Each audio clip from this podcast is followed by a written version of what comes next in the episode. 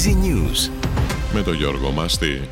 Δέκα Τούρκοι συνελήφθησαν στην Κωνσταντινούπολη, οι οποίοι εμπλέκονται στο μακελιό με τους έξι νεκρούς στη Λούτσα, όπως αναφέρουν τουρκικά μέσα ενημέρωσης. Πρόκειται για μέλη του αρχιμαφιόζου Μπαρίς Μπογιούν, οι οποίοι προετοίμαζαν αντίπεινα. Στη Γενική Συνέλευση του ΟΗΕ στη Νέα Υόρκη θα μιλήσει τη μία τα μεσάνυχτα ώρα Ελλάδας ο Πρωθυπουργός Κυριάκος Μητσοτάκης. Νωρίτερα είχε συναντήσεις με επενδυτές και θα μιλήσει στο Πανεπιστήμιο Yale. Δεν επιθυμεί να παρετηθεί κανείς από τους βουλευτές επικρατείας του ΣΥΡΙΖΑ για να του ανοίξει το δρόμο για τη Βουλή, διαμηνύει μέσω κύκλων του ο υποψήφιος πρόεδρος του κόμματος Στέφανος Κασελάκης.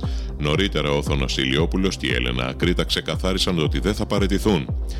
39 νεκροί και 25 διασωληνωμένοι την τελευταία εβδομάδα λόγω κορονοϊού, σύμφωνα με τα στοιχεία του ΕΟΔΗ.